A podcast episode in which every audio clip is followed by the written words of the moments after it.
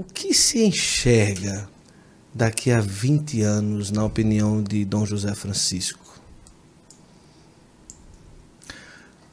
O futuro da igreja está nas mãos de Deus.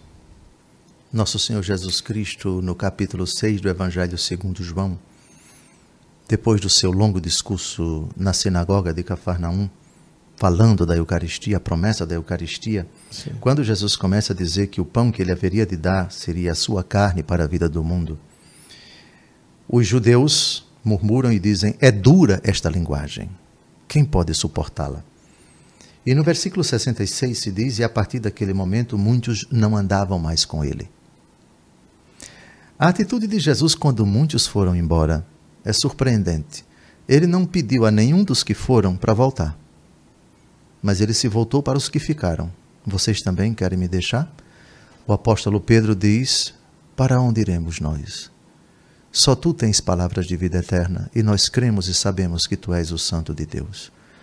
Há dois motivos que podem justificar a evasão de pessoas na igreja. Eu não digo evasão de fiéis. Em dois mil anos a igreja nunca perdeu um fiel, a igreja perdeu infiéis.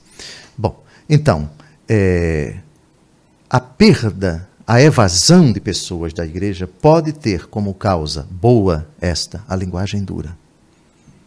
Não se tergiversa a doutrina, não se hum. barganha com o mundo, não se trai o evangelho, não se deturpa o evangelho, não se acoberta o evangelho, não se enfraquece o evangelho. É aquela linguagem pronto. Se eu pregasse um evangelho diferente, ainda que eu fosse um anjo, eu seria anátema. Qualquer um de vocês que pregar um evangelho diferente desse que nós pregamos, seja anátema. É assim que começa a carta aos Gálatas, capítulo 1. A única carta onde, onde o apóstolo não faz elogios aos seus destinatários. Pois bem, então a igreja deve se voltar sempre para Cristo e deve compreender que ela é portadora de uma mensagem que não é dela. E uma mensagem dura, sempre atual. Céus e terra passarão, minha palavra não passará. A doutrina há de ser guardada com toda firmeza, com toda seriedade, com toda castidade, com toda decência. É um patrimônio que não é nosso, não nos pertence, é o depósito da fé é a riqueza intangível, intocável, que nós temos que tutelar a todo custo. E não pode ser subvertida, diz Isaías capítulo 5, versículo 20. Ai daqueles que ao mal dizem bem e ao bem dizem mal. Ai daqueles que ao doce dizem é amargo e ao amargo dizem que é doce.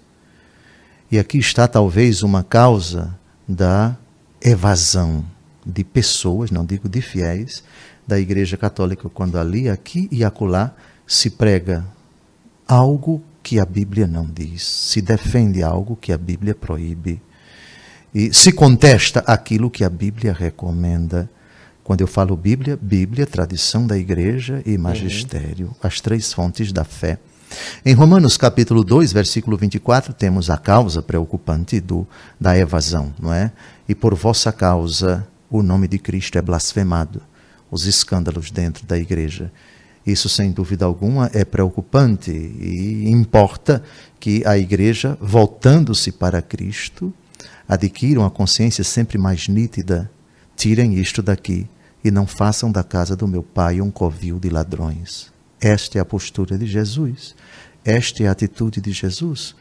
Cada um no âmbito que Deus lhe colocou para cumprir a sua missão não pode permitir que a túnica de Cristo seja conspurcada, seja suja, a identidade da Igreja de Cristo seja perdida, seja desfigurada, a Igreja de Cristo seja profanada. Tirem isto daqui e não façam da casa do meu pai um covil de ladrões. Isso precisa ser aplicado aos seminários, ao ensinamento, à liturgia que não pode jamais ser banalizada, ser vilipendiada, ser palco onde todos aparecem menos Cristo. Liturgia não é para que ninguém apareça, é Cristo quem deve aparecer.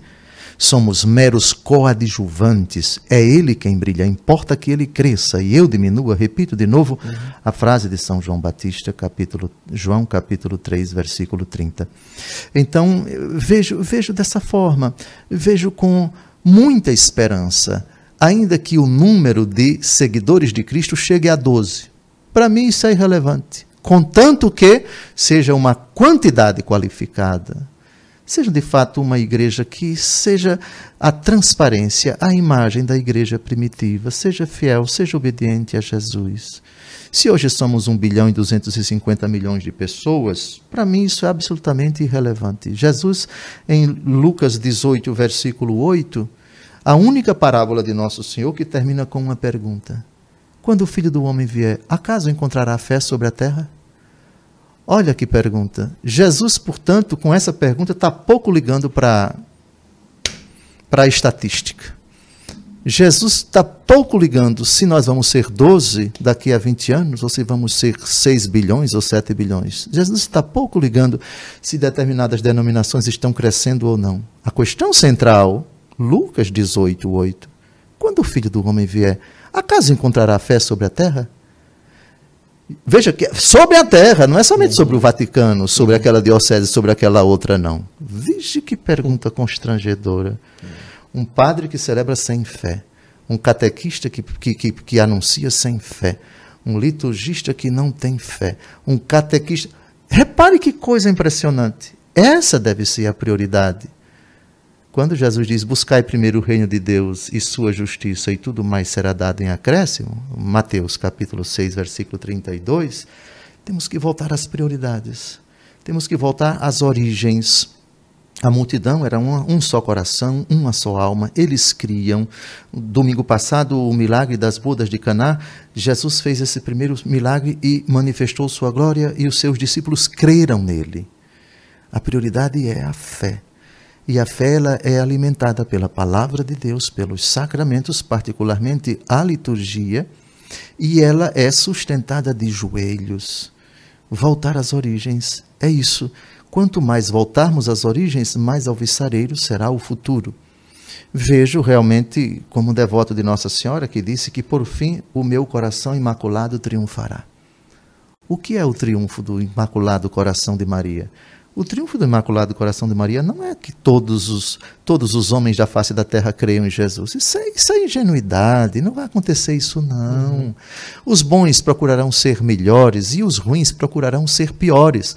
Apocalipse capítulo 22, versículo 11, que o justo pratique justiça, que o santo pratique a santidade, que o puro pratique a pureza e que o injusto pratique a impureza, que o iníquo pratique a iniquidade. É assim mesmo que a Bíblia diz.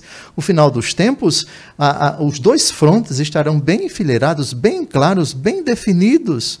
Importa para nós se a iniquidade está crescendo. Jesus disse, e, e, diante do crescimento da iniquidade, o coração de muitos esfriará, a caridade de muitos esfriará. Tá bem, façamos a nossa parte, convertamos-nos, sigamos a Jesus, mesmo contra a corrente do mundo. O mundo está pouco ligando para a gente. O evangelho é para ser levado para todo mundo, não é para ser vivido por todo mundo, porque a linguagem dura. É. Então segue quem quer, se não está satisfeito, a porta da rua é a serventia da casa. Não podemos, porém, sob o pretexto de ter muita gente dentro das igrejas e o número estatístico crescendo, etc., se bem que isso está acontecendo, sim, sim. estamos crescendo ainda no mundo é, 2%, 3% ao ano, enfim, é um crescimento modesto, mas estamos crescendo. Mas a nossa preocupação não deve ser esta, a nossa preocupação é fidelidade a Jesus, coerência com a doutrina de Jesus, a mente de Jesus aquilo que Jesus disse, aquilo que Jesus fez, como ele concebeu a igreja pura, santa e imaculada, com essa linguagem dura, a linguagem que, se o mundo se escandaliza com ela, se o mundo fica em estupor, em furor, mas é a doutrina de Jesus. Quem quiser bem, quem não quiser, siga o seu caminho.